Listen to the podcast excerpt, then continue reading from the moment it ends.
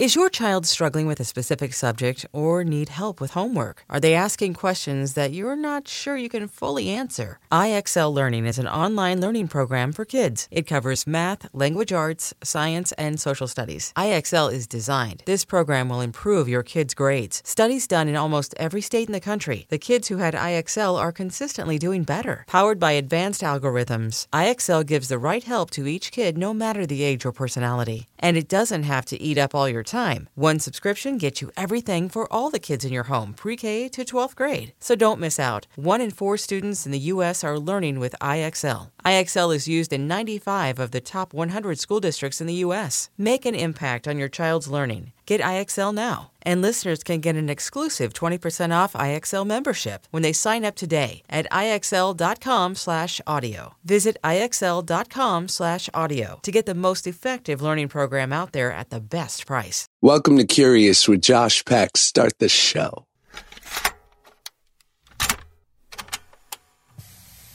Welcome back to the Curious Podcast. My name is Josh Peck, and I am your host, and your name is Listener, and that's what you do. You listen. Guys, what a podcast. What a life. Here we are again on a fucking Tuesday or whenever it is you're listening to my voice. And listen, this podcast is really the highlight of my professional career, and, and I do some things. I got some nice gigs, you know, some gigs that uh, result in some nice scratch, as they say. I don't mean to brag, but I'm financially stable. Yeah. That's listen, I can go to any mid-tier restaurant. I'm I'm talking an Applebee's, perhaps a Chili's, maybe even a TGI Fridays, maybe Magic Johnson's TGI Fridays on La Tijera by the Los Angeles International Airport. But any of these places, maybe a Cheesecake Factory, perhaps a PF Chang's, maybe I'm going to go exotic at a macaroni grill. I can eat at all these places and not even look at the prices. Can you believe that? I don't mean to brag and I don't want you to feel different than me, your host, but I can't hide it anymore. I'm different. I'm doing well.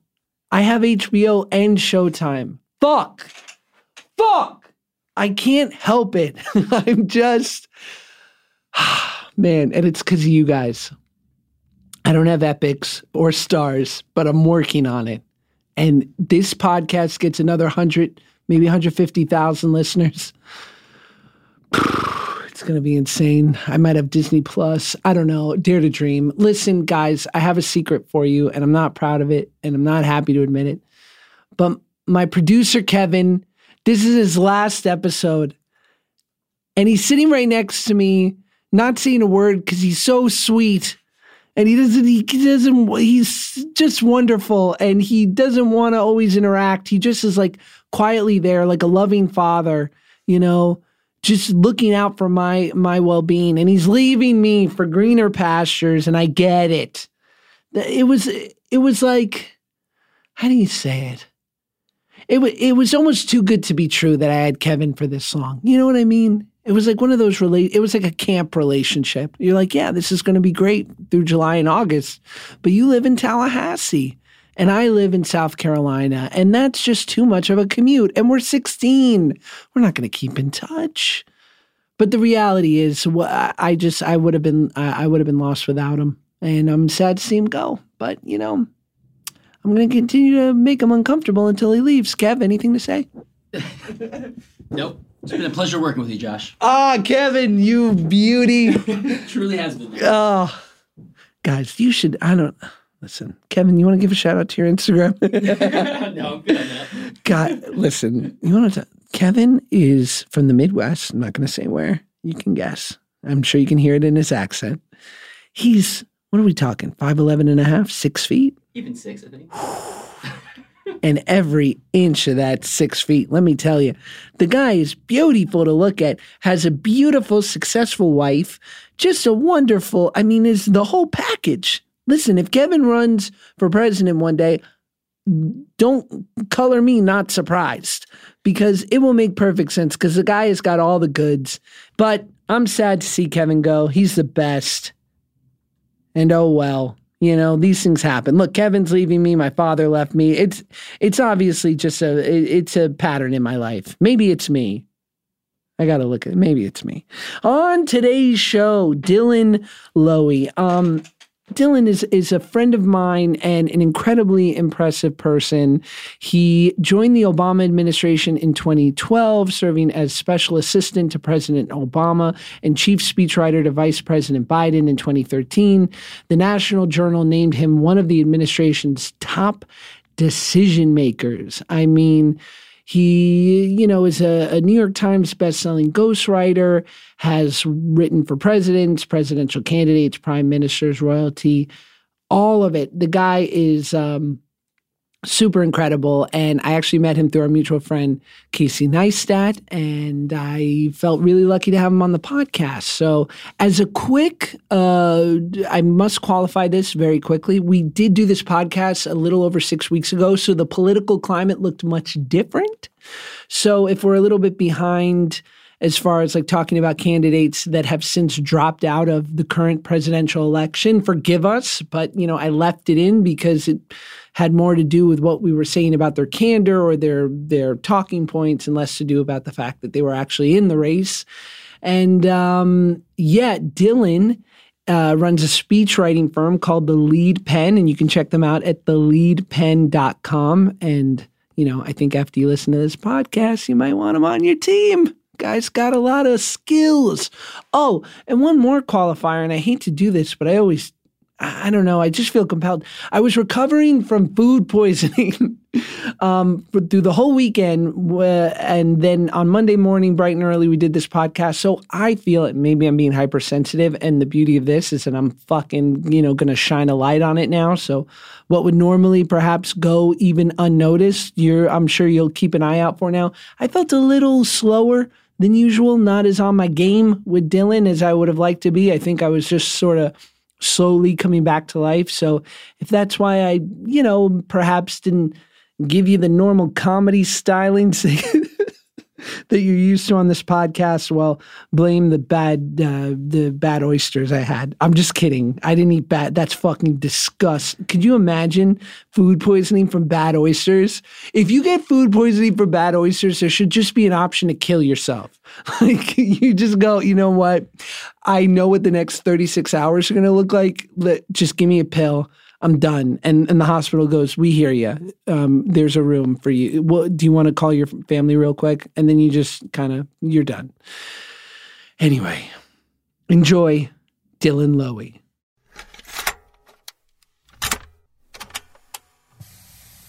Dude, look at us. Look at us. This is great. um, so I have to start this podcast with embarrassing you a little. I got to do it. Uh oh. and I did this to Liz Allen, who I can, I think, can I say our friend, our friend? Liz I think you can say that. Yes. Wow. I'm, re- I'm impressed. I'm impressed with myself. I did this to her when we started the pod, so I got to do it to you. Let's just let's just go down your LinkedIn for a second, just just for a hot minute. Um, a a master's in public policy from Harvard. That's right. Uh, just a fun law degree from Columbia. I wouldn't call it fun, but yeah, that one's right too.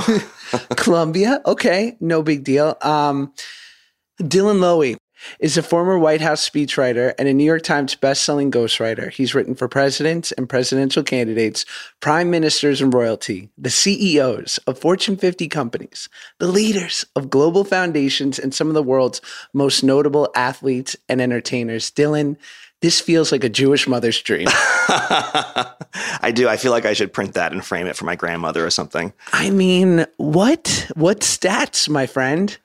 It's been uh, it's been uh, quite a ride. Yeah, it's uh, it's a it's an amazing thing I think about uh, being a speechwriter is that um, if you can do it and you can get in there, um, all of a sudden you find yourself sitting across from people who are far more important than you um, on scales you can't even imagine, uh, talking to them very intimately about uh, their values, their work, the arguments they want to make, um, all those kinds of things, and then you know it's your job to go back and and turn what they said into something that uh, that speaks. And you know, in some cases, for me, that's been speeches. Um, I've written a number of books um, in collaboration with folks, um, and yeah, it's been uh, it's been a great ride. Can you track a certain? it sounds douchey, but like a certain level of excellence or drive in your life from early on that you know when you when you think about the things that you've accomplished and the places that you've studied like it it, it just is so, it seems like a natural progression with someone with your credentials to be in the place that you are. It you know it's not like he went to 2 years of Phoenix College online and then all of a sudden he was writing for Biden. Like this is what people who do what you've done do. Can you have you always sort of been on this upward sort of trajectory? Uh, you know I, t- I guess to some degree, yes, I, I have. Um, I always um, knew I wanted to do something big. Mm. Um, and I think, you know, I, I was always good at school. Um, but there's this question you ask yourself along the way. It's like, how good could I be? You know, like I have this fantasy in my mind, you know, these dreams that like maybe one day I could work in the White House one day, but like, is that really possible or not? Um, and then, you know, it's like the first step along that journey. I got into Harvard to get a master's degree, um, which felt like, oh, okay, I can maybe I can play in that level. Right. Um, but all along the way, it's sort of a question like, can, can, am I, you know, have I maxed out what my skill set can do, or can I push further? Um, and I don't think you ever really know the answer to that question. Um, and certainly in some aspects of the work I've done, I've definitely hit my my my summit, my mm-hmm. personal summit. Um, but I've been very lucky that in other ways, um, the work that I have done has made me better at the work that I do. Uh, and so over time, um, I've been able to to make my way up there. And look, I think one of the things that happens, um, fair or not, is that some of these credentials that you get um, are overvalued mm. in the world. And so, uh, you know, I have a law degree from Columbia. I, have never, I never took the bar. I've never practiced law. Um, but it's this little calling card that says, okay, this guy's smart. We may, you know, maybe we should take a closer look. Um, and that kind of thing over time really can change um, the course of a trajectory. I mean, I think you can really get a lot of lift from um, some of those early uh, things. And then, of course, for me, like it culminated in um, getting a job working as Joe Biden's chief speechwriter. Um, and, you know, that's a job I left in 2013, but it will always be the coolest thing I ever did. And it will always be the way I identify myself. And it will always be the way that I secretly hope that people are thinking about me when they hear my name. And, you know, and that has opened lots of doors. It's a lot easier um, you know, to sit down with the CEO of a Fortune 50 company or uh, a former prime minister of, a, of another country to do work with them if you can say, I used to work in the White House. Oh, um, yeah. And so a lot of it just builds in that way. Um, and the barriers get lower and lower um, the further along you go. Was there ever a moment at like you're like 16 in 10th grade or 11th grade and like a girl rejects you and in the back of your head you go one day i'm going to work at the white house. You just wait and see donna or samantha. I don't know her name. Was there just like a little bit of that? Like a small awareness like i'm going to i'm going to fuck shit up uh, you know, there was certainly a hope that I would I would succeed in my career. I think when I was 16, it didn't occur to me that that might make me a more eligible bachelor. Fair, you know. So yeah. So I, you know, I think in that context, it was just like, all right, well, I'm a short Jew. I guess that's how it goes. yeah, it's so interesting. You know, I interviewed uh, my friend Safi Bahcall, who's a physicist out of Harvard, and you know wrote this book Loonshots. Really brilliant guy and I asked him about sort of the moniker and and the pedigree of Harvard and what what's what is that like being able to say that.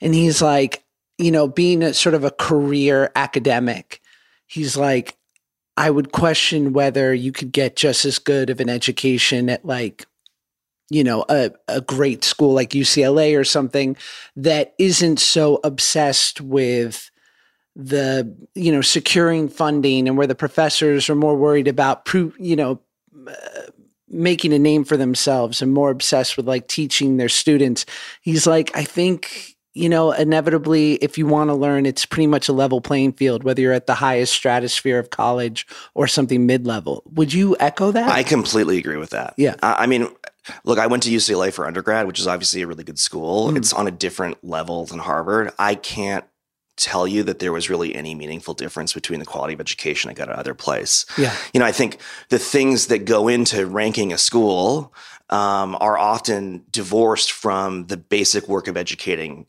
students. And so, you know, you can have a phenomenal professor at Long Beach State and you can have a terrible professor at Yale. Yeah. Um, and there are tremendous professors at Long Beach State, and there are horrible professors at Yale. Um, and so, Name yeah, I think the quality of the education is is um, probably pretty level across the board, um, with maybe some pockets of exceptions in terms of like you know, if you're going to the sciences, you might want to be at a research university that had a lot of resources to go into that so that you could learn more, you know, in the lab and those kinds of things. But but beyond that, it's like the pedigree is is again, it's a bit a bit overvalued. I didn't necessarily get a better education at Harvard than I otherwise would have gotten. The fact that I have a master's from there as opposed to UCLA doesn't actually make me more qualified to do anything. But uh, but it it did open some doors for me. Sure does sound good. It does sound good. I can and I I can imagine a detriment or one of the negatives about Harvard is that there are more people walking around who are like self-important impressed with themselves there than perhaps a master's program at UCLA. It's a good thing to learn about Yeah. because, especially if you're going into politics, like Washington is literally filled to the brim with self-important people, uh, myself included. Sure. Um, and so, yeah, it's it's good to get used to people thinking that they are, you know, amazing and the greatest gift that there was, uh, and just you know, learning how to navigate that kind of world. So where let's track it. So you get your masters and you go to Columbia and and you graduate and then where where does the leap happen to get to go to the White House? So I, uh, while I was in grad school, I had gone um, and worked on a congressional campaign. I managed a congressional campaign in Texas. We lost, um, but that was the first time I ever wrote a speech. Um, I no one in my family had ever worked in politics. I didn't really know anything about um, you know how that worked or how you get those jobs. Uh, and then The West Wing came on television, and So for the first time, I learned what a speechwriter was, and that these were actually jobs you could have, um, and that was um, invigorating, but also still a little confusing to me. Like, how do you do that? And I think you know, I went to law school in part because I didn't know how to go into politics, but I knew that there were lots of people with law degrees in Washington, so maybe that was the right approach. Um, also, during uh, grad school, I started writing um, for the Huffington Post back when that was a thing you did. Um, and I got a lot of pickup in what I was saying. People liked my writing a lot. They liked the arguments I was making. Um, I ended up getting a book deal out of it. Uh, and all of a sudden, it was I could see a path to being a writer if I wanted to. But I also knew from uh, you know my love of politics that there was something special about you know instead of turning toward journalism, turning towards speechwriting. Um, and and for me, what it was was that there's being a speechwriter gets you into the room way earlier in your career than most other jobs. Yeah. There were lots of times when I was in the White House where the only people in the room, we were, you know, in, in Joe Biden's West Wing office, and it was him, and it was his chief of staff, who was 30 years my senior. It was his two senior counselors, and it was me. And I was 29. Yeah. And the only reason I was in there is because I was the writer, and that what was getting articulated in, in that meeting would need to be part of the speech. But that was just such an exciting idea to me that if I could use my writing skills in politics, I could get in there early. Is there, I want to ask you, is there a, you know, you, you see people like you and Liz and Favreau and Lovett, like these young, incredibly intelligent, but like kind of 30 something, uh, dare I say, millennials. Like, is that, has that always been the case that the speechwriters are young, smart kids?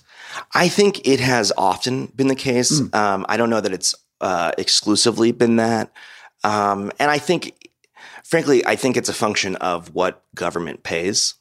Um, and, you know, these these tend to be jobs where once you've done it for a couple of years or for a presidential term, whatever it is, um, your next job is likely not to be as a government speechwriter.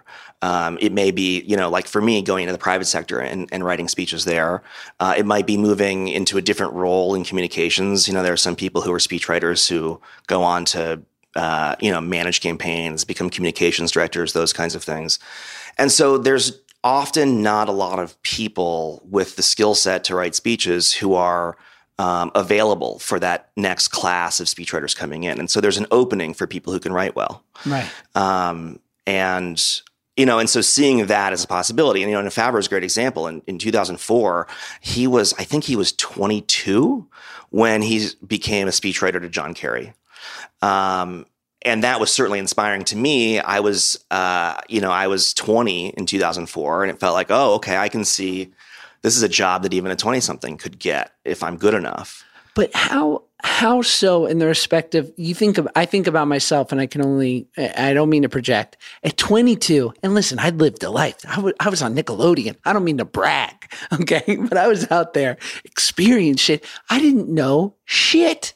I didn't know anything. So what is a really smart 22 year old offering a 50 60 something politician I think the answer is just how to say the thing they want to say mm. well. Mm. Um, you know, there's there are certain circumstances as a speechwriter where you're playing a much bigger role than just the writer. You're shaping the ideas and the arguments and, you know, potentially even shaping the policies that are going to be announced. But that's not really how it works at the highest levels. At the highest levels, you are the person who can take um, what everyone else is saying and make it sound pretty. Yeah. And so, you know, it's not like, you know, when I was in the White House, I, so I was 29 when I started, and I, it, it, wasn't like I was sitting there deciding what the vice president should say on my own. We had a policy team that would come to me and say, here are the policies we're announcing in this speech. Here are write ups about how the policies work. Read them, digest them, and figure out how to explain them to voters. Um, you know, there were lots of people who were more senior than me with more experience, more wisdom, more depth, who were putting that kind of stuff into the speech. And of course, once that was done, it was just the first draft. That's what I was then handing to the vice president. And then we would work on that speech. Sometimes we would do 15 drafts of the speech before it would go in. So a lot of what it is, is it's finding the right words, it's managing that writing process itself. Um, and that doesn't necessarily take um, a depth of wisdom. It does take a fluency in certain topics. You've got to be able to read a fairly dense policy report, get the salient details, and know how you would explain that to your friend. Uh, but ultimately, that is what the job is. Like, how can you take something very complicated and boring and make it interesting and engaging and easy to understand for the people who you need to have understand it? And is there a weird, I would imagine there's some version of a balance that comes in. When you have a career politician in their 50s and 60s who even the best of them they've become they've relied on their ability in which to convey a message. And i would imagine many of them feel like you know i i can talk a little longer if i want to. I can i can bloviate as long as I need to because, you know, I've got the goods. And some young whippersnapper comes in and is like, let's fucking economize this thing. Like, is that kind of the balance? It, it can, that is the balance, I think, in some cases. I mean, look, when I, um, when I started with uh, the vice president, you know, he'd been working in politics for longer than I had been alive. Sure. Um, and I, I remember I, I, turned 29 on my first trip with him, and he was sure to remind me that when he was 29, like it was all well and good that I was a White House speechwriter at 29. When he was 29, he had gotten elected to the United States Senate. Jeez. And you know, so, so you you get some perspective for sure. No need to brag, Joe. and I think you know the biggest challenge as a speechwriter, but I think it's the most important thing, and I and I try to teach this to people who are coming into the field, is that it's not your speech. Yes. You might be writing it, you might have come up with a turn of phrase that you love, but it's not yours. It's theirs. And you are the conduit for them. In some cases, you're like literally just the scribe as they they speak extemporaneously in a meeting and you're just trying to catch what they're saying as quickly as possible. Um, and so it can really vary the, the, the kind of work. Sometimes you feel like um, all you are is a is a scribe, and sometimes you feel like you are building the structure of a really important argument. Um, but either way, it's theirs, and they've got a way of thinking that you're trying to capture a way of speaking that you're trying to capture. The the way I tend to think about it is that if they had time, they would be doing this themselves. Mm.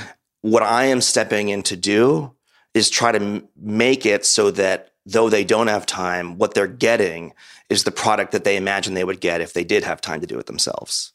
And when do you when do you feel comfortable enough to at least fight for a specific line or a piece where you feel if inevitably the vice president doesn't want to say it, of course you you bow to that. But at least let me give this one more push because I think it's it's really important. I think you have to obviously learn to pick your battles. Mm. Um, I think that there can be times when what you want in the speech that's about to get cut is a really fun soundbite that you're proud of. Ah. And maybe that is worth fighting for, but maybe it's just that you're really proud of the way it sounds and it's not that necessary. Um, but one of the pieces of advice that I got from um, Shailagh Murray, who was the communications director from for Joe Biden when I was working there, um, when I first got started, was that I should push back on him. That he would respect me more if I did. And uh, you know that's a really scary thing the first time you walk into uh, the vice president's West Wing office uh, to tell him that you don't agree with him on something or to push back. Um, but he created an environment where um, you know he was certainly happy to push back hard on my pushback, but he created an environment where that was welcome. And so that I think is a really important dynamic to have. And I, I it's something that I try to establish on the front end with anybody that I'm working with. Um, that at the end of the day, like we will do whatever it is they want to do, mm. but along the way, I need to be able to give them the feedback that they need just to know that from my perspective, from a best practices perspective, th- there's a better way to do this. And here's what I would suggest. If you, if you don't want to do it, that's totally fine. But I've, I need to be in a position to, to give them that value by telling them that I think there may be a better way. Right. One more question I wanted to ask you about that. So where, when does your first pushback come? Is it day one? Is it week one, month one? I think it was my very first speech prep with him. Wow. Um, I, Which I speech had, was that? Uh, you know, it was a speech about bringing manufacturing back. Mm. Uh, I can't remember the details beyond that. Um, but there was a particular line, and again, I can't remember the details exactly, that I thought um, was useful because it was going to set up this litany of arguments that could be made. And he had cut it without just sort of quickly as we were going through, moving on to something else. And so I, I stopped him to, to say, you know, sir, I think actually we might want to reconsider that line. I think it, it could be very useful. I think it creates um, some momentum in that part of the speech. Yes. Um, and he disagreed, and that was the end of it. But it was it was sort of a moment of truth for me. Like, could I actually do that? If that's part of the job, let me show that I can. Um, and uh, it was scary as hell. oh man. So what's it like? Your first sort of meeting with the vice president, and then how soon after that do you meet you know, the man, the POTUS? Uh, so my first meeting with the vice president was uh, an interview for the job. Um, I had been working at a firm, a speechwriting firm called West Wing Writers, and uh, one of the partners of that firm, Jeff Nussbaum, had been uh, a writer for Biden in the 2008 campaign. And when uh, Biden's chief speechwriter left um, at the beginning of 2012, uh, his communications director called Jeff and said, Who do you know? And Jeff was nice enough to put my name forward along with a couple of others. Uh, I took a writing test, which I guess I did well on. I then met with um, uh, the chief of staff and the communications director. And like three days later, I was going to the White House to have a West Wing office meeting with uh, the vice president, which was just terrifying. And I remember I sat down on the couch in there after shaking hands with him. Um, we started to talk, and by we, I mean he started to talk. And then he got interrupted because the ambassador to Ireland was on the phone, I think.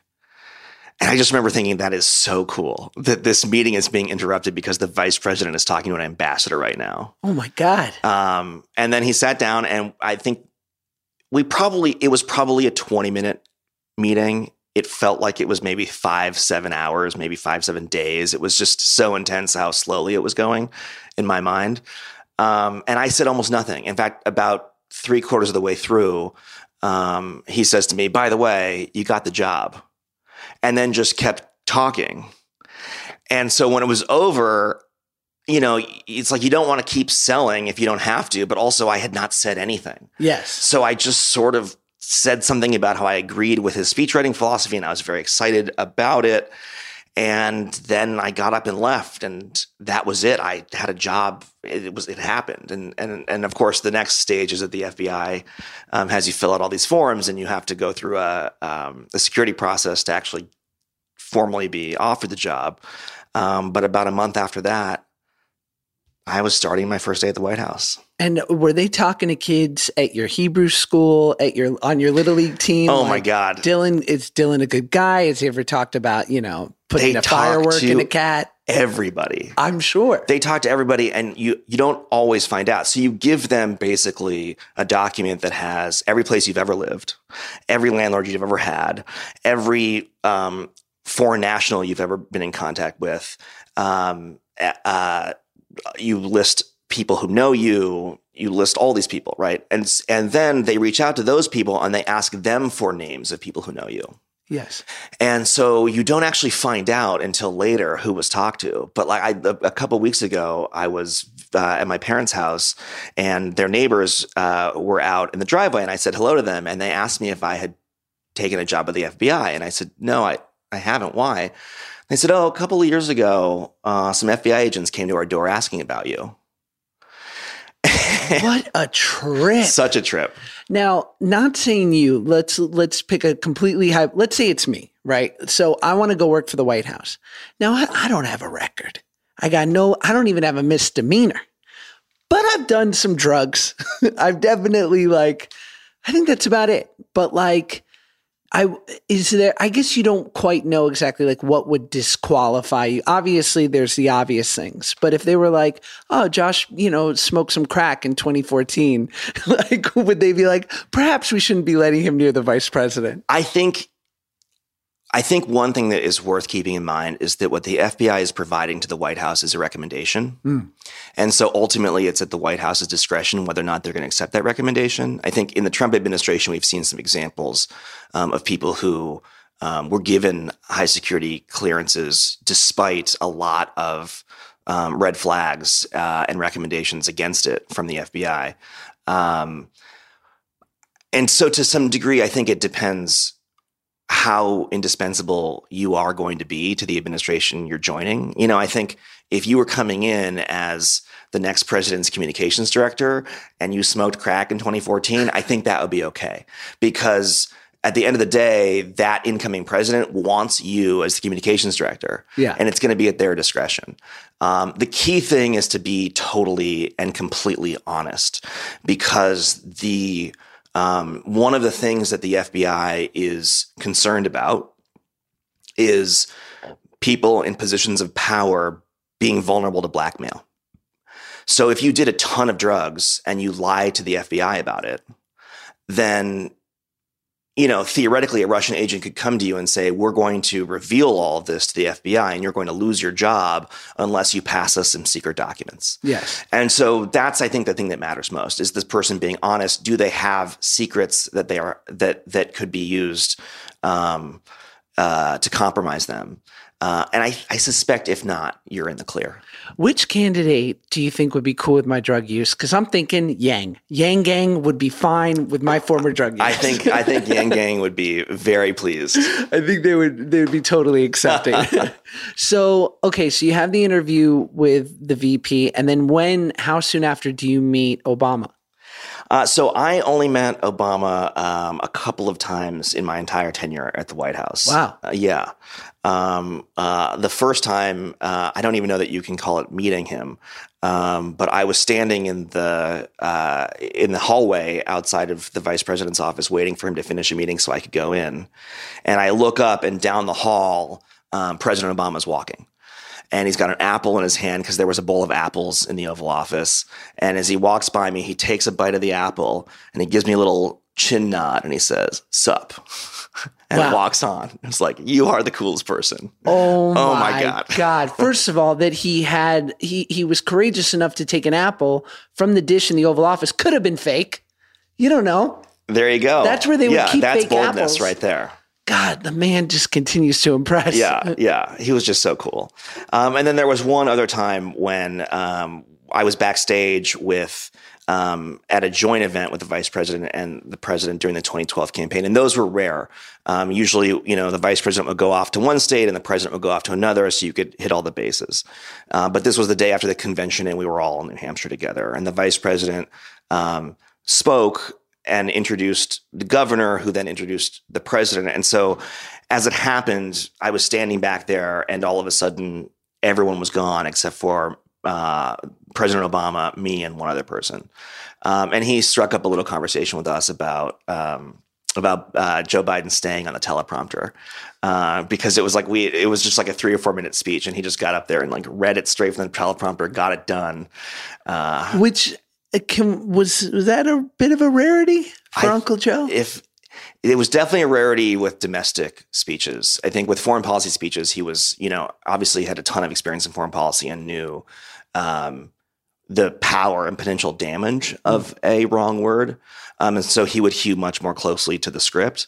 Um, but yeah, very often with with the vice president, um, you know, we would we would spend a week working on a speech and say it was two thousand words, and he would definitely read all two thousand words. He would just add another, I don't know, one to three thousand words on top of that. Um, and what's that like as a speechwriter watching that? you know, it's scary. Um, it's less scary if they are not on a teleprompter because, you know, I mean, Joe Biden spent a lot of time, you know, most senators don't have teleprompters. And so you get used to just sort of talking off the cuff and finding your way. Um, when there's a teleprompter, you know, the real question when they come off the script is where are you going to get them to land back in the teleprompter so that it's clear? Yeah. And so there would be this process that would happen um, where we would arrive at the event and odds were I had a new speech in hand and I'd go running to the teleprompter operator at the same time that the vice president was making his way into the stage to give them the new speech. And then I would say to them, don't worry, I'm going to be here the whole time. I'm going to be standing right behind you. Just follow along with him. And if he comes off the prompter, just stop and I'll tell you what to do. That's so interesting because you would imagine that for some for a role as important as this, because as we know, a teleprompter operator, it's a very special skill and it's not easy. It is not easy at all. So you were kind of that de facto, like you were the one hovering behind every, you know, a speech or a, a teleprompter operator in Tulsa being like, keep your hand on the dial and I'll tell you when to move it. More or less, yeah. And you know, I just eventually, you know, I would I knew the speech so well and I knew the vice president so well. So if he came off the script to tell a story, I knew what story he was telling. I knew it was going to end, and I would know, okay, let's skip the next paragraph because that will land really nicely if we skip it. You know, so those are the kinds of things I had to know. But it was a it was a high wire act. It was you know very stressful.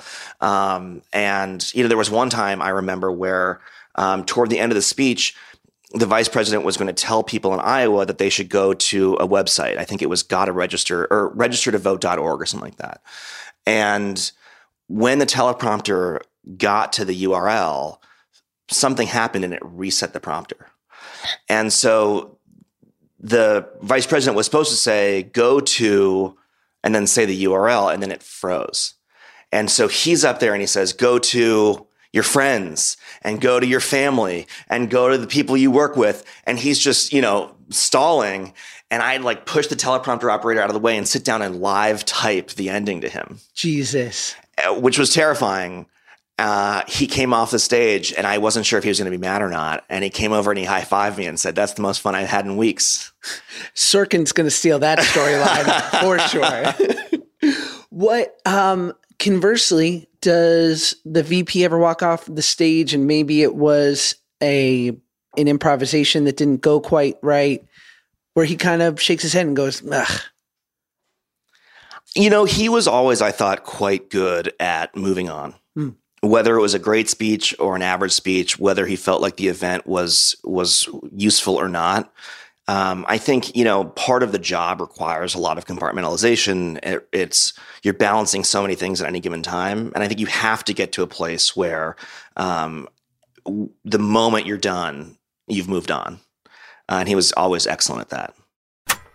So you worked at the White House, and and granted, you were there uh, after 2012 when we didn't have the House and the Senate, but or we didn't have the House and the Senate after 2014. We still had the Senate. I started there in March of 2012, and we still had the Senate. We lost the Senate in 2014. So, you know, you you wrote a book talking about like what it looked like in 2008, right? For it to be blue across the board, and it was kind of, I mean, for for a Democrat, like this weirdly idyllic time of like, oh my God, so much is possible. And here we are today, not too much, you know, not too much after that, and it looks quite different. What what goes through your mind when you sort of look at the time then and and our time now? Is it does it blow your mind on a daily basis? It is, I mean, I think if I let it blow my mind on a daily basis, I'd be in a fetal position at all times. Yeah. I think we've all try to find those of us privileged enough to be able to do it some degree of numbness to it. Um, uh, but it's it is it, it is stunning to me. Um, and i think one of the lessons that i've taken just for myself is um, I, I always felt quite confident that i could look at what was happening in politics and project forward what would happen uh, and so in 2010, my my first book, I got this book deal. I write this book about how Democrats can hold on to the um, to the federal government, to the Congress, and to the White House for a generation. Hmm. And it comes out in September in 2010, and two months later, we lose the House, which was not great for sales. Son of a um, bitch. so, you know, you can be deeply wrong about these things. And it was very easy for me to look at the coalition that Obama had put together and the decisiveness of his victory in 08 and feel like what we were seeing was a permanent sea change. Hmm. I didn't consider a, a, range of things that have since become quite clear to me needed to be considered, chief among them, um, racial animosity in this country and the kind of racial backlash that we would get um, to an Obama presidency. Um, and, you know, and so here we are. And it is, um, I think especially frightening if you've been in the White House. And granted, like my job in the scheme of things was not that important of a job in the White House. There were people in there doing much bigger things than me. Um, but I was in proximity to them. I saw what they were doing. And I get what needs to be done on a daily basis at every level of government to make this thing operate um, the way that we needed to. And so it's somewhat terrifying to me to imagine how many of those things that we need on a daily basis are just not happening anymore. And what those consequences are going to be, I think, um, whatever they are, they're going to last um, far longer than the Trump presidency, whether that is a one term or two term presidency. Is there, I, I don't know, it, it might to a certain degree be a false equivalency, but when you look at the, the way the the swing between what was our first a, a person like President Obama, our first African American president, like blazed a trail for generations, and then you have Donald Trump, who was eh, just who know even self-admittedly almost didn't think he had a chance. And yet, if you look in a granular way um, at the patterns of sort of the change of power over the years, it does kind of go like this, right? Like Democrat half blue, all blue, all red, half red, red, blue, blue, red. I mean, this is kind of if we implanted this and we took the names out, but we put this into the mid 1900s, it would look like any other political pattern to a certain degree. Am, am I wrong? Yeah, look, I think, you know, over my lifetime, there's only been one period of time where a party held the White House for more than eight years in a row, and that was um, Reagan into Bush Sr. Um, and since then, it has been uh, two terms with a pretty big swing of a pendulum to the party. And I think what's happening is that both parties have changed so much over time that um, what used to be uh, a sort of a more natural ebb and flow between parties now feels like it's an ebb and flow um, across like deeply different and divided ideologies. Um, and so it's it's I think really um, really deeply apparent um, in a way that maybe it wasn't in previous um, eras. Um, but I think at the same time, there are lessons that we are learning from the Trump era that are really important. But I think it's also worth remembering that we were a handful of votes away from telling a totally different story about this country. You know, if, if Hillary Clinton had won, if if you know fifty thousand more people in Wisconsin and and Pennsylvania and Michigan had showed up to vote and she had won, um, it would have been close in, from an electoral college perspective, but we would have said, look, she won by 3 million votes. Yeah. And this is decisive. And this is, um, you know, she's the heir to the Obama legacy. And here we are, you know, for the, for the only the second time in my lifetime, extending a Democratic reign in the White House beyond eight years. We were so close to it. And so, um, though I think that there are critical lessons to learn, I think we just also just need to remember that we are we are still on this precipice between um, two vastly different futures. You know, Bill Maher uh, was on.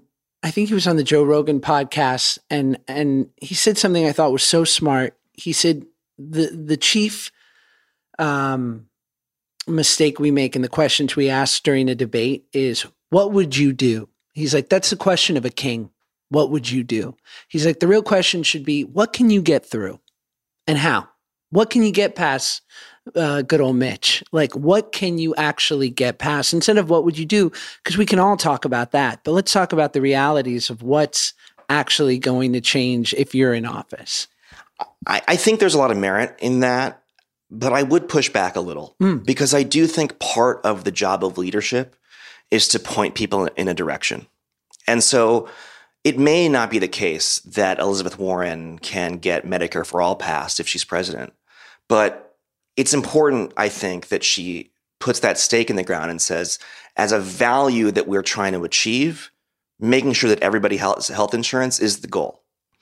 And you know, it may be the case that we never get there, but if that's the position that we're starting with, I think we're much more likely to end with something positive. I think the realities of politics is that um, it's it is, and this is probably the reality of any negotiation. You really ought not start with your best offer. Mm. You got to have mo- room to move. And I think, you know, there's a lot that we can learn about the kind of president someone's going to be by the kind of ideas they're putting forward and the kind of goals that they want to set in the horizon for us to achieve. Um, so I think it does matter. I do. Um, I think we need to be realistic about what's possible. I think that there's always a risk that if somebody wins having promised things that they can't deliver because of the structural nature of our democracy, uh, that there will be backlash. But at the same time, I think um, it's your job to manage that backlash. It's your job to harness that energy to try to drive more people to the polls next time so you can get a few more senators so that maybe the next time you can move the needle.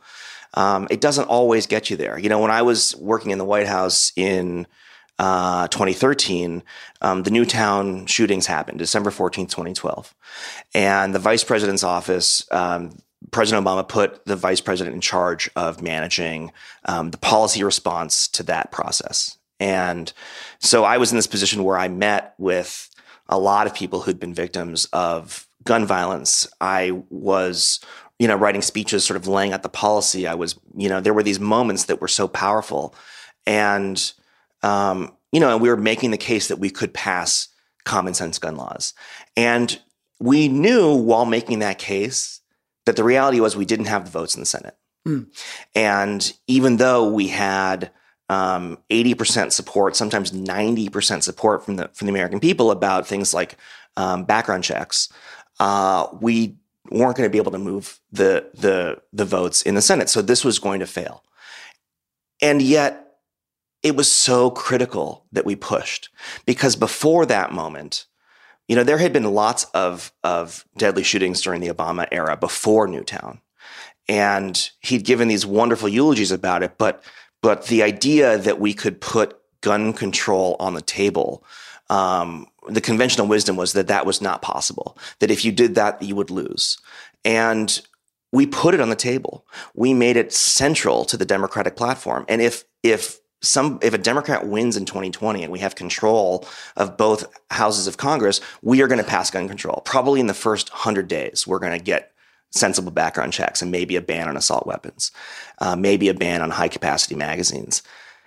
That is only possible in the year 2021 because of the work that Barack Obama and Joe Biden did in 2013 when they failed.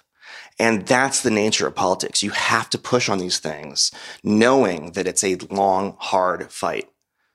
I think that's so that's so right and it doesn't appeal to our we want everything now society and nature but you know it, it it's like when anyone ever you know is critical of Obamacare and and obviously you know there are some people who feel very compelled with their their criticisms but I always want to say like hold on a second like 40 million people have healthcare now that didn't and it was instituted over the last decade and it's not perfect like is that the big surprise that it's kind of fucked up but it's kind of working. And maybe if we can keep it there over the next 30 years we'll get it perfect. Like that's what kills me is this idea of like no if you're going to do it it's got to be perfect out of the gate.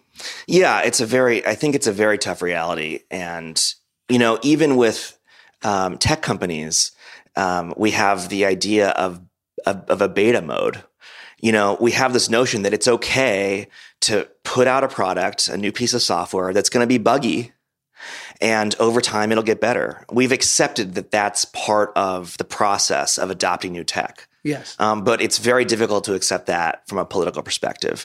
And I don't expect voters to um, necessarily take the long view. If your healthcare is a problem, then my telling you about how great the Affordable Care Act is is sort of meaningless. Like if it's not great for you, it's a problem. Yes. But I think if when I think about the work that we did um, in the Obama era, and I think about the Affordable Care Act, and I think about the fact that 20 million more people have health insurance, that's good enough for me to say that's an extraordinary victory. Mm. It's not perfect. No victory ever will be in our system. Um, but it's you know probably the biggest policy victory the Democrats have had since the 1960s, and so I'll take it. So during your tenure at at the White House, what do you think was your most definitive or your most important speech?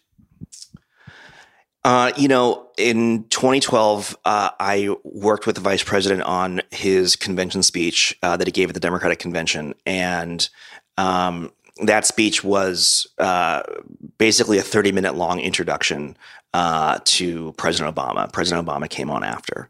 And um, this was a critical juncture in the campaign. The, the, the polls all had Mitt Romney and Obama neck and neck.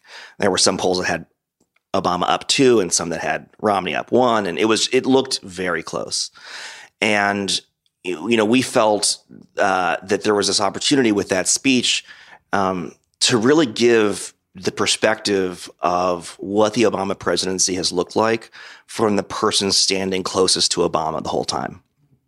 And, you know, Joe Biden really did have insights into how Obama executed the job of president. And, you know, we thought that was really important to share. And also a really great opportunity because there's so much about running for president that is just fundamentally different than the actual job of being president. And that's just the nature of things. You know, as a president, you very rarely are debating other other candidates on a stage unless you're running for election. Right. Um, that debating skill is not nearly as important as how well of a process you run to get to a big decision. It's like auditioning for me. I totally get it. It is. It's a different skill. Totally right. Yeah. Um, and so I, I, think that there's a degree to which you can, with a speech like that, you can give people an insight into what the job really looks like and why this person is uniquely suited for it. Um, so that speech that meant a lot to me um, to write with him. Uh, 42 million people saw it, uh, which you know I will. I'll have carved into my gravestone one day. Oh my gosh! Uh, and so that that was uh, that was definitely by far my um, the speech I'm the most proud of. You getting choked up in the back during it at all? I I was so terrified while it was going on, but there's just nothing better in the world than you know you've written an applause line into a speech, and when it's delivered. A huge convention of people start screaming and cheering and standing up and waving their signs. Like there's just no better high if you're a speechwriter. That's so interesting because you write the speech and to you in your mind going over it you're like this is the best version of this that that we came up with. Like i think this is a speech to give. So what are those is it the applause line getting the applause at the perfect moment? Like what are those moments of validation when you're like it was good. Like we got it. This was the one. That's it's a really good question. Um, I think it it depends on who I'm writing for. Uh, and one of the things about writing for someone like Vice President Biden is that you don't have to work hard to get the audience's attention. They are paying attention. They are there for it. Um, a lot of times, I write for people um, who, you know, are you know, it's an important CEO or the head of a foundation, and they're giving a speech at a major conference. And the reality is, they're going to walk onto that stage and uh, the audience doesn't know who they are and also just doesn't know if it's worth listening to. The phone in their pocket is buzzing. They could be strolling through Twitter. And so you have this very limited moment in time, you know, 10, 15, 20 seconds to capture the audience enough for them to say, you know what, maybe I will listen to this. And for me, uh, you know, with uh, uh, rare exceptions for those kinds of speeches, um, the key is humor up front. Um, you know, if you walk onto a stage to give a speech, they're going to applaud because they're being polite. And the applause doesn't mean anything. They're just being polite. Sure. And when you start talking, you might see people in the audience who are nodding their head while you're talking. And again, doesn't mean anything. They could just be polite. yeah they're just But if you people make them laugh, that's an involuntary reaction. That's how you know you've got them. And that's how they feel that you've got them. It creates this emotional connection right off the bat that makes them feel like, okay, I like this person. Maybe I'll give it a little longer of a listen.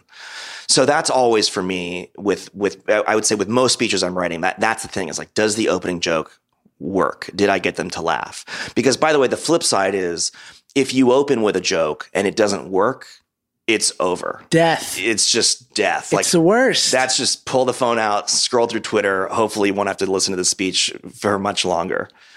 but that's so uh, th- did you ever get do you ever get help with the jokes Yeah, you know when um, so there the the president uh, well President Trump doesn't do it, but but previous presidents would uh, speak at the White House Correspondents' Dinner every year and give a comedy speech, and uh, the people in the White House who would run that process would bring in lots of outside writers to submit jokes. Um, you know, I try to get like 200 jokes to cull, you know, 10 or 15 out of. Uh, you know, Judd Apatow contributed a number of jokes to to Barack Obama, so there is there is that way in for sure. All right, I once gotta- got one joke in there. Um, so you know, there's there's there's always that process that that that you could get in there and and uh, and spread your humor. there's a couple ringers. So what do you so this might sound overly simple, but how do you find I mean, you've written from for from people as different as Kamala Harris to you know the vice president. How do you find their voice when writing for someone? Uh, there's a couple of things. One is that um, the first thing you want to try to do is capture how they think, not necessarily how they speak.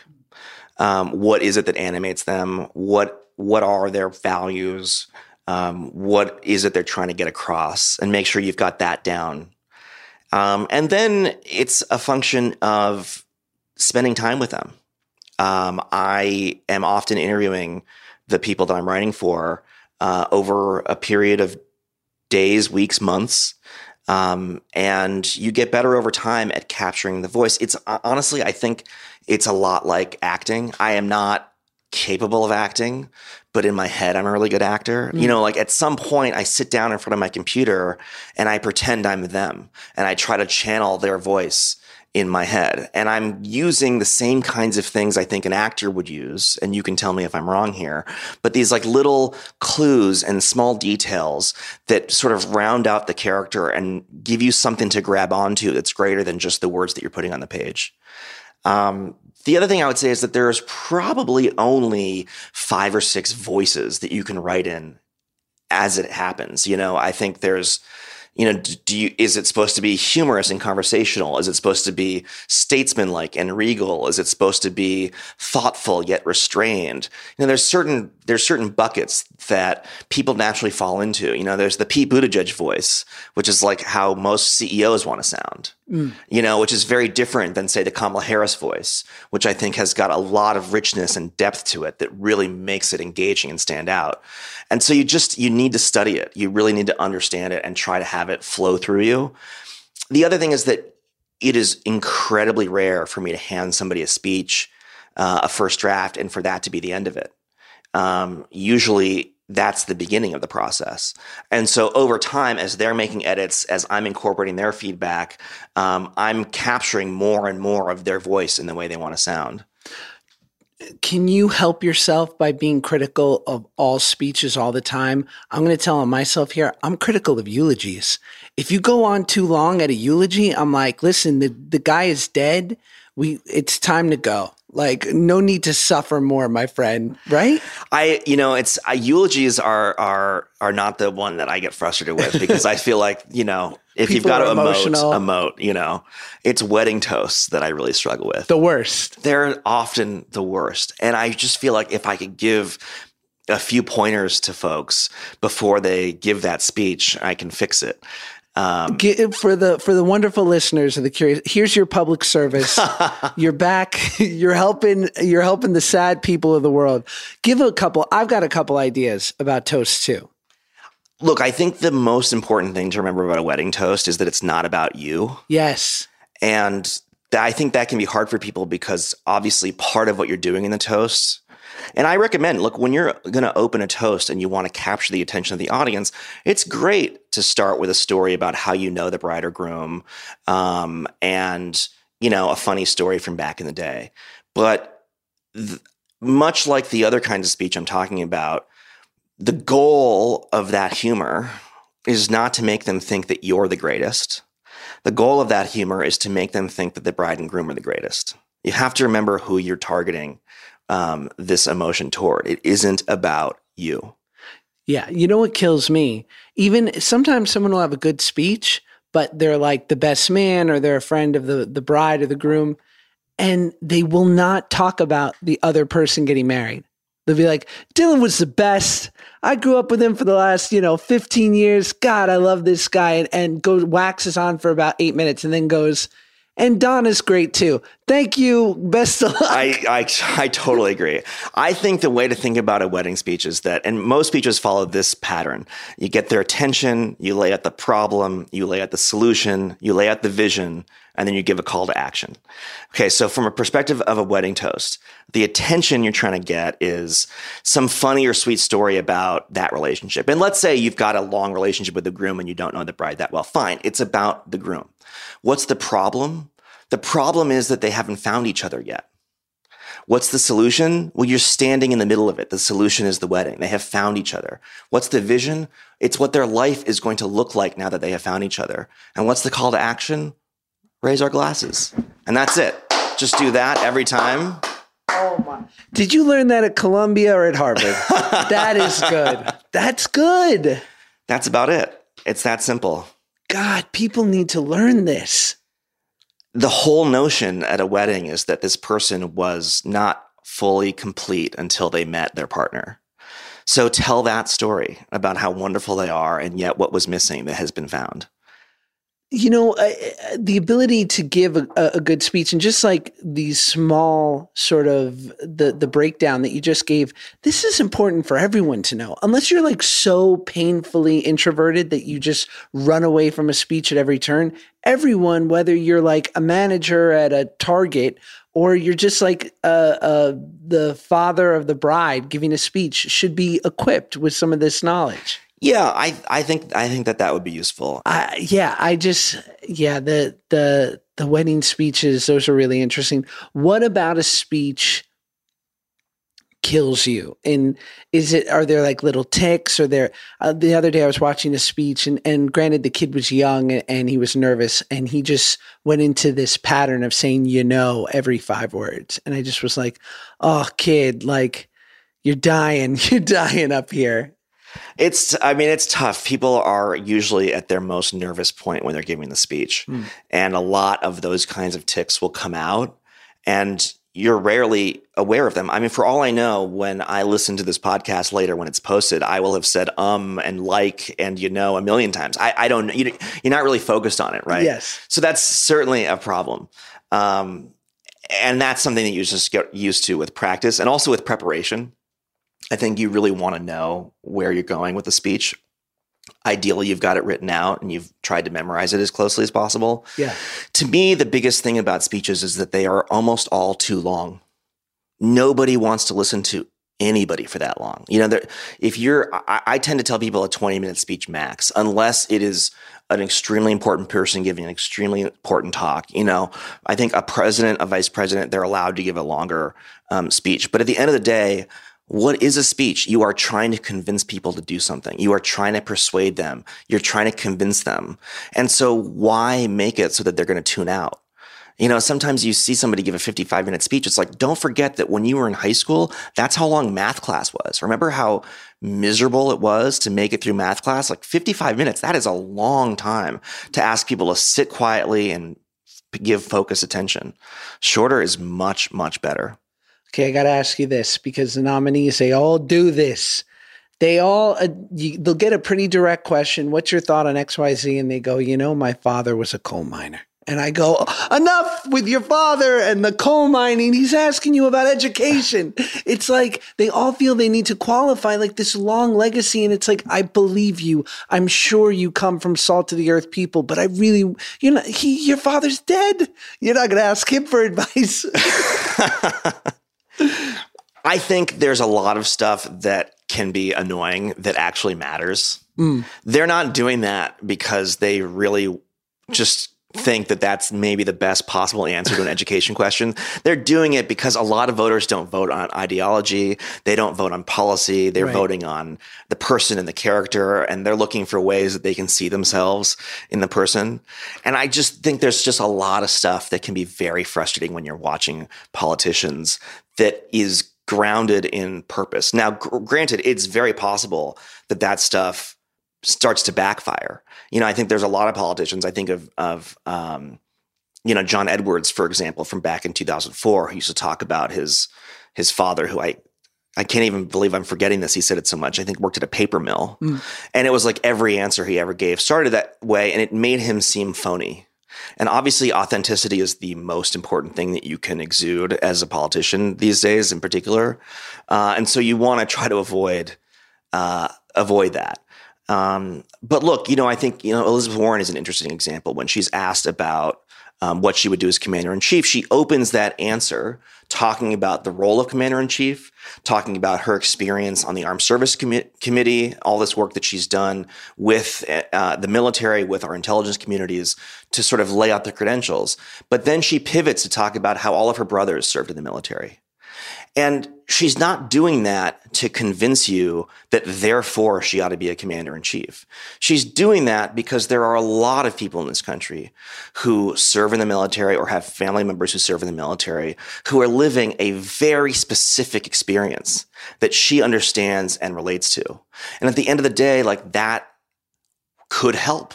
Hmm. with a lot of people to see that oh she has that perspective oh when when she's considering sending my son or daughter into harm's way, she's bringing a perspective of knowing what it is to have family members serving abroad.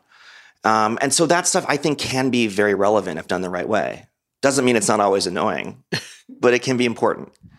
I, I found it really interesting when we went out to dinner with with you uh, you and, and Liz and I the other week, and you know you both had these incredible careers, you know, these these careers in government, and then you went on to, you know, now you guys are are crushing it and you know making a good paycheck and and working, you know, in the private sector.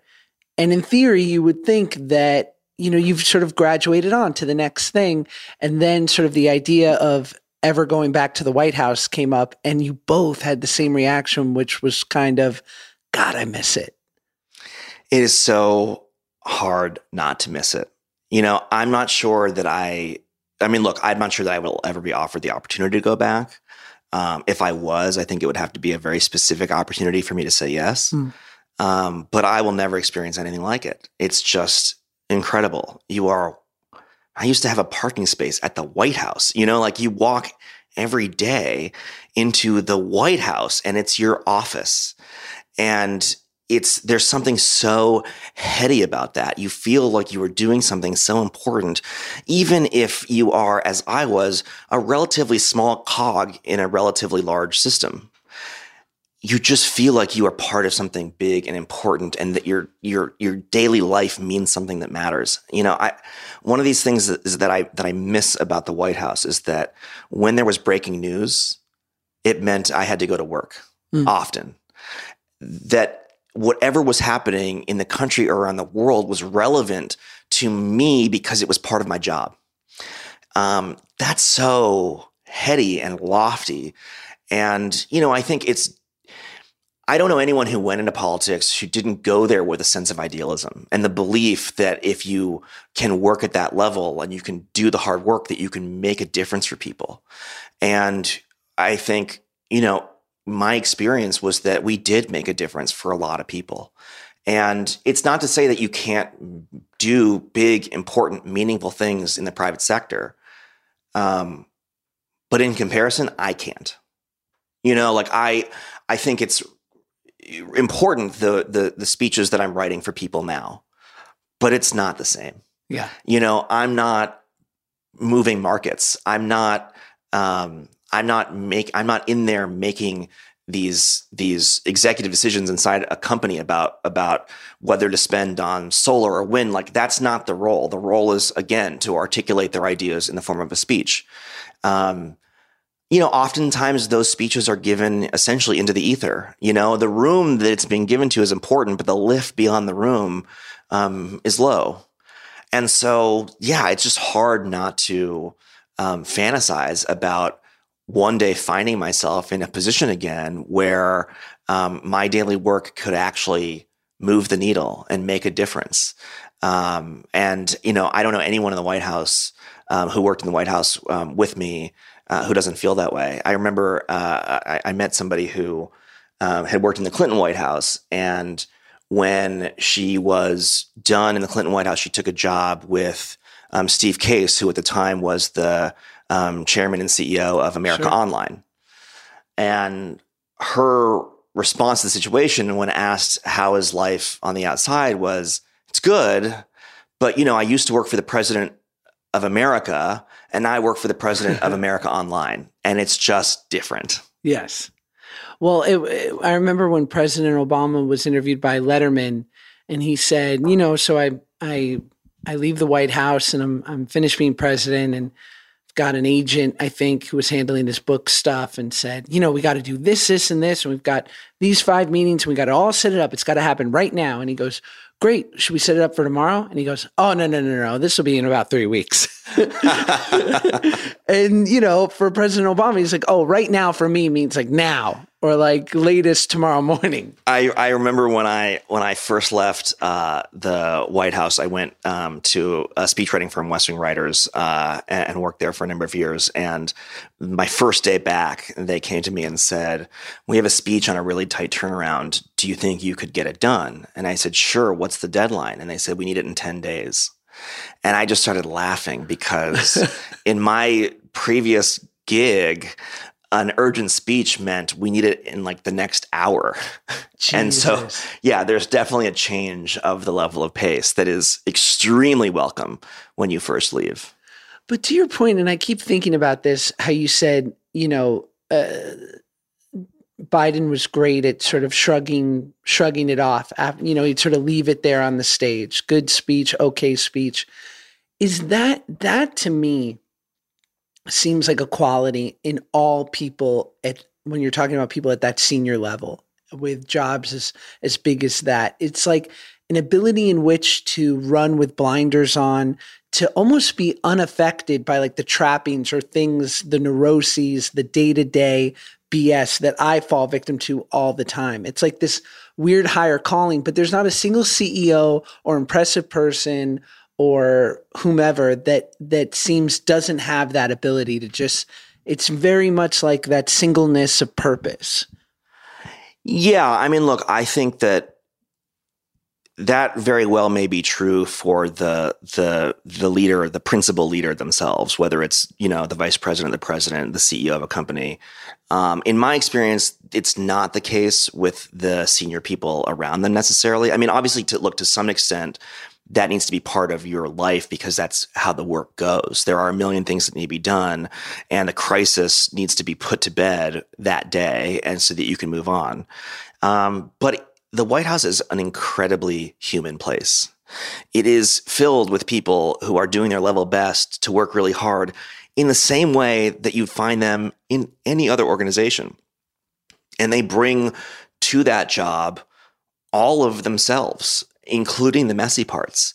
You know, there's, there's, it's a lot easier, for example, for me to talk today about losing the fight for gun safety legislation uh, in 2013 uh, than it was for me in 2013. I mean, part of the reason that I ultimately left the White House was I felt like I didn't have the the constitution for it mm. to fight that hard and lose so badly. You know, there was this moment in um, during that process with Newtown where we were in the vice president's office, maybe five or six of us working on uh, a major speech, and it turned out that Gabby Giffords uh, and her husband Mark Kelly were in, in the building, and they were going to come by and stop by. And they came in and they sat down with us, and Joe Biden said to them, "These people in the room, these are the ones who are going to fix this for you." Jeez. And it was so amazing, except that we didn't, and that really sat with me. And you know, there was a lot that we did in the Obama era that was about um, getting caught trying, you know, working really hard on ideas and issues that we knew couldn't pass because of, uh, you know, our lack of control of Congress. And uh, it was, I, I wasn't as built for it as I wanted to be. Um, it felt a lot of times like we were spinning our wheels, and it felt a lot of times like um, the way to get motivated and excited about these things was to believe that we could win. I mean, even though I knew the odds that we faced in the Senate with the gun safety stuff, I thought we were going to win. I thought we were going to convince them. And it was crushing when we didn't. Um, you know, and I don't know the number of mass shootings that have happened since then, but it's, you know, in the many thousands. Um, and that was, you know, that that really sat with me. So I think um, that is probably true for a lot of folks in there. It is it is um, it is hard work. So is there ever a moment late night you get done at the White House? You know, you go to a bar on K Street. I don't know what your thing was. and and you meet, you know, a nice person and you guys are sharing a drink. Is there ever a thought in the back of your head where you go, Are you a Russian operative? Like, are you a spy? Uh, you are know, you trying to entrap me? I probably should have been thinking that way. I Is mean, they possible? definitely when they when you start at the White House, you get a security briefing and they tell you that there are more spies per capita in Washington than anywhere else in the country. Um, and certainly, I think in the post 2016 era, that feels much more real and present. Mm. Um, but yeah, it just it never occurs to you. You never think about it.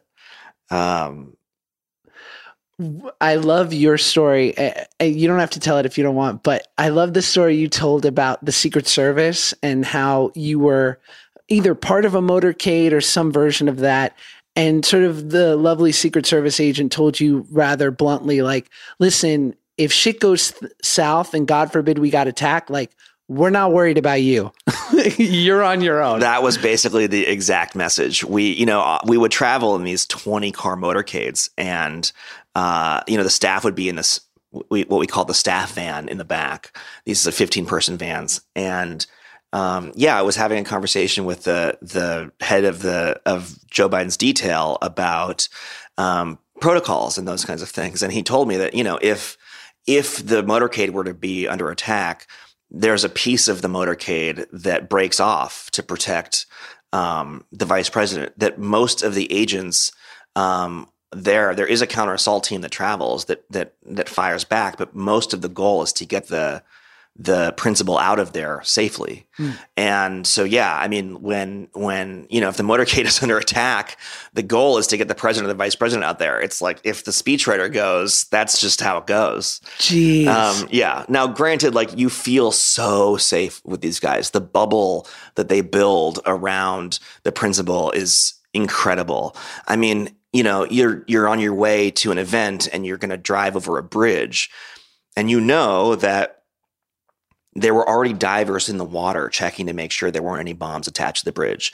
And oh, there's a Coast Guard boat in the water with a gun. Like there's the level of security, the level of work they're doing. As they pass through every jurisdiction, they're assigning the closest hospital over and over again. Like there's just, there is a process to it that makes you feel very secure. and so when you're there, so you were there on election night 2012. I was, yes. What's that feeling like? What's the energy like? That was the most incredible night.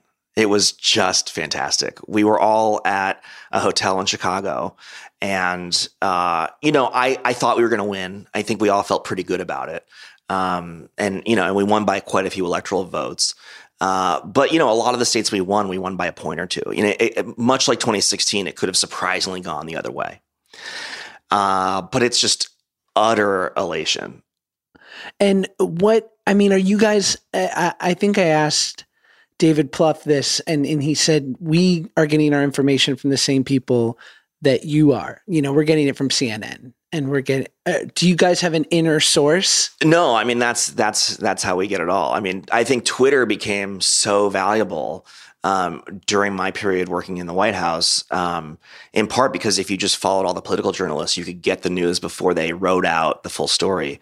Um, but yeah, there's not like a CIA operative who's like secretly doing all of the election tallying and giving you a secret report. Like you're getting it in the same way. Now, I mean, there are you are you have delegate counters in, during the primary. You've got vote counters in the um, in the general who have a lot of knowledge about vote tallies as they come in, who've got their own computer system that they're running the data through.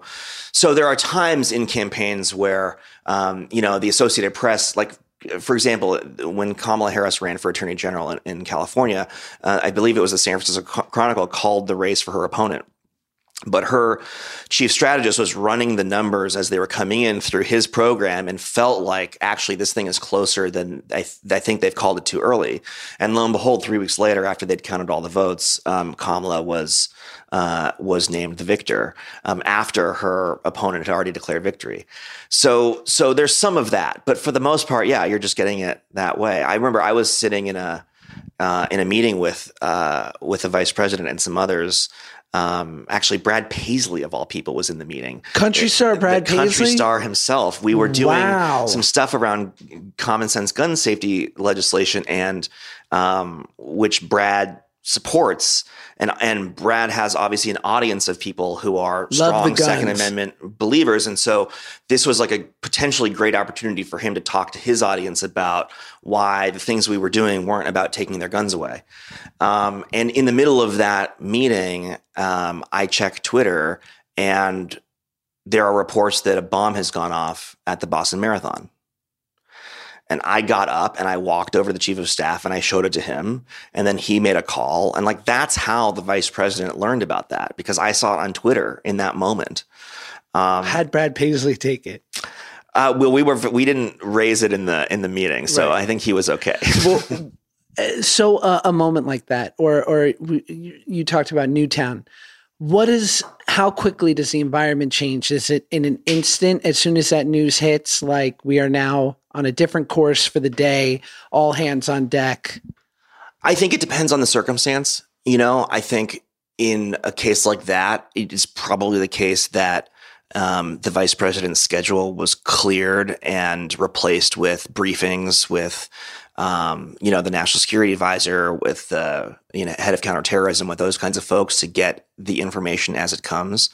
Um, uh, oftentimes, though, uh, the whatever meeting you're in can be finished. Um, and so, you know, there's, I think you have this sort of, you may have this vision in, in, in a, in a movie where something happens and suddenly like the secret service is rushing in. Right. Um, that kind of thing will only happen if there's a threat to the White House itself.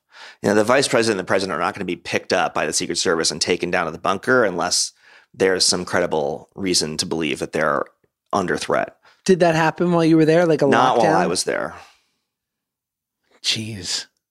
I, I would just like to be I just want to be part of it once. Like in the in the melee, like maybe I get down to the bunker with everyone. I'm like checking out the MREs or like all that. I'm like, God, so much water down here. Like you guys are really prepared. It's the little things that are so wild. Like I remember uh, I was I was sitting on Air Force Two, um, and there was a conference. Uh, there was a, a, a telephone on the on the table, and I look at the speed dial. Like the names in the speed dial are like the Situation Room, Hillary Clinton, Chief of Staff's office, National Security Council. It's like, all right, that's an impressive speed dial. You know, it's like those kinds of things are like, wow, where am I? Like I could just pick up this phone and dial Hillary Clinton right now.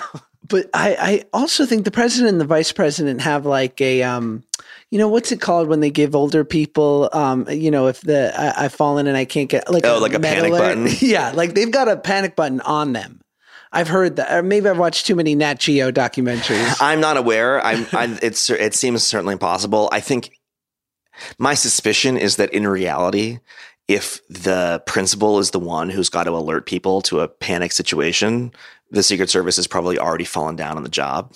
You know, Yikes. they should see it before. You know, the whole point is that they're there so that you don't have to be looking over your shoulder every time Right. that you go outside if you're the president. Um, so I think like you know my one of my last questions is is again because I, I feel like the ability in which to convey a speech and to put a speech together is so important for any line of work. So it's like if you could give one piece of advice to someone who's getting their speech together, is it make it shorter? Is it I think the best piece of advice I could give is that you already know how to do this. You just don't think that you do. Hmm. I meet people all the time who are perfectly well spoken, who, when they sit in front of a blank page and have to type, suddenly can't speak English. And there's this disconnect, I think, between being conversational in the normal course of things and being a speechwriter or, you know, or writing anything. And the truth is you are trying to be conversational. And so a, a- tip that I'm often giving to writers who get stuck with writer's block around this stuff is stop t- trying to write it and just say it. I often think the best way to write a first draft of something is write it like it's an email to a friend. Stop worrying about how good it sounds. Stop worrying about whether you've made every phrase perfect. Just explain it. And once you've got that, then you've got something to edit. I think it's much easier if you've put together. I hate staring at a blank page. I think on my first round through, I just I, I call it a vomit dump. I just dump everything I can onto the page because I want that piece of granite that I can then carve the statue out of. That is so much easier than than starting with a blank page. And so just say it. You know, record yourself and then listen back to it and type it out. Um, but at the end of the day, you are trying to convince somebody of something. You are trying to explain something to them. Talk to them like they were right there, and it's not a big speech, and you'll be okay. I think that's great. And I think, you know, you're a professional and you're funny. And so the idea of using comedy at the beginning is so good. And I also want to warn people you might not be funny, and that's okay. Like some people feel so compelled. They're like, wait till they hear this zinger. I got loaded up, ready to go. And it's like, bro, maybe just try to be sweet and honest, and people will appreciate. Yeah, and I always tell people, you know, if you're going to do a joke, do it in front of somebody else. And if they don't laugh, do not do it. Practice that thing beforehand. I think if you're not going to do a joke, what you want to try to replace it with is finding a way to connect emotionally with the audience early on. I use a joke as a proxy because it is a really easy, quick, sort of cheap way to connect with the audience. And it sends these messages to both the audience and you that you've connected. Yeah. But you can start a speech by you know, let's say you're giving a speech about climate change. Like you may want to start the speech by scaring the hell out of the audience. That creates an emotional connection. Whatever it is, you just want to make sure that they are feeling it and not just thinking about it cerebrally when you talk about it. You know, I loved Nancy Pelosi was on Bill Maher and she said, I think Bill Maher made the point and she echoed it, which was like, we can we can hate their politics, but we can't hate the people. Like we have to get over this idea of like, if I don't agree with you, I'm unfriending you on Facebook. And I would imagine when you work as close as you did in, in the government, it, it would make you less idyllic to a certain extent. Like because you're forced every day to sort of have that inner workings, perhaps with people whose politics you don't share, that it really levels the playing field. Yeah, I mean, look, I think I'm probably not the best messenger on this particular issue because um, to me, there are sort of two categories of people that I um, have political disagreements with. Um, there's a category of people who I feel like just um, because of the nature of our uh, media apparatus, because of their busy lives, because they are not as obsessively focused as I am on politics, because they watch Fox News. Um, they don't know that they're being fed things that are not accurate. Mm. They don't know that the opinions that they're building around these ideas are based on facts that are not actual facts. And so I have a lot of um, empathy for that and am eager in those cases to try to to bridge the divide. Um, but there are a lot of people in this country who voted for President Trump because they hate black people. And I don't have any sympathy for them at all. Mm. And I never will. I'm not trying to convince them of anything at all. Yeah. And that's just sort of how I feel about it. Like there there are just if you have paid attention to what is going on in this country, if you have watched um, children be put in cages at the border, for example. Um, and it doesn't bother you because you got a tax cut. Like, I don't want to be your friend. I just don't. Yeah. And I totally get that there are problems with that kind of position in terms of, you know, building a more united community. But I'm willing to be the one on the edge being like, listen, you know, you voted for a racist and now he's doing racist things and I hold you accountable for it because I do. It, it's interesting, you know, Andrew Yang said something to the effect of if if you listen to cable news, you would think that Trump winning in 2016 was a direct result of emails and Hillary and Russia and like a litany of like the hot take buzzwords that we've heard over and over the last few years. He's like, I would say it's because, you know, 30,000 jobs were lost in Iowa. Like that, that, that there's a piece of it, but that it was also because there were these glaring things that we were not, um, that just we weren't solving at, at, at a time like that he talked about Iowa. He talked about, you know, that that we're losing jobs at a record pace and Amazon still doesn't pay taxes. And that's fucked up on both sides. So we're not finding a way in which to pivot with, you know, the world in which we live in now. So do you think there's there's a part of that as well? There have been um, a number of studies that have been done uh, about the 2016 election and the aftermath, um, because this idea that um, Trump won in large part because of economic anxiety has been fairly pervasive. And the question is, is that accurate or not? Hmm. And pretty much all of the research says that it's not. Um, and, you know, look, I think as a sort of crude um, example of why that might not be the case, uh, there are plenty of rich people in this country who voted for Trump and it wasn't necessarily economic anxiety that led them there. Now, I do think that um, the hollowing out of the middle class over the last 50 years has created a sense of desperation in this country. There's no question about that. I also happen to believe that, and and the data bears this out. These are just facts that it's Republican policies and Republican office holders who have done that. Um, I think that has led to an environment where there's an opportunity for someone like Trump or other ethno nationalists around the world to come in and say, the reason for your economic anxiety is the brown people on the border. They're the problem. And that is, I think, what certainly what the research shows, and, and what I believe is much more uh, the function of what we saw happen. And I think the scary thing when you look around the world is that it's happening everywhere and that it will likely continue. I mean, one of the things that climate change is going to do is create more refugees than we can count. Um, and we've already seen what's happened in Europe. Uh, the Syrian refugee crisis leads to um, European governments letting refugees in leads to this sort of fascist backlash that leads to ethno nationalists winning in critical races and taking over um, the the mechanisms of power. We we see it in in Israel, where the, where a crisis on the border that has been obviously protracted for a very long time has turned a country more right wing um, and has um, you know increased the willingness among um, the populace to take some pretty awful positions on things, and we certainly see it here in the United States. All of this is going to get worse when suddenly people run out of water at, at a, in, in one country and need to become refugees and, and head to another. Um, and I think it's it's probably the the the greatest issue that we will face over the coming generations um, is the ways in which um, this kind of authoritarianism is deeply connected to what is going to happen with climate change. So it's something we've got to prepare for. We've got to think through, and we've got to have a better solution to it than we have right now. You ever thought about running?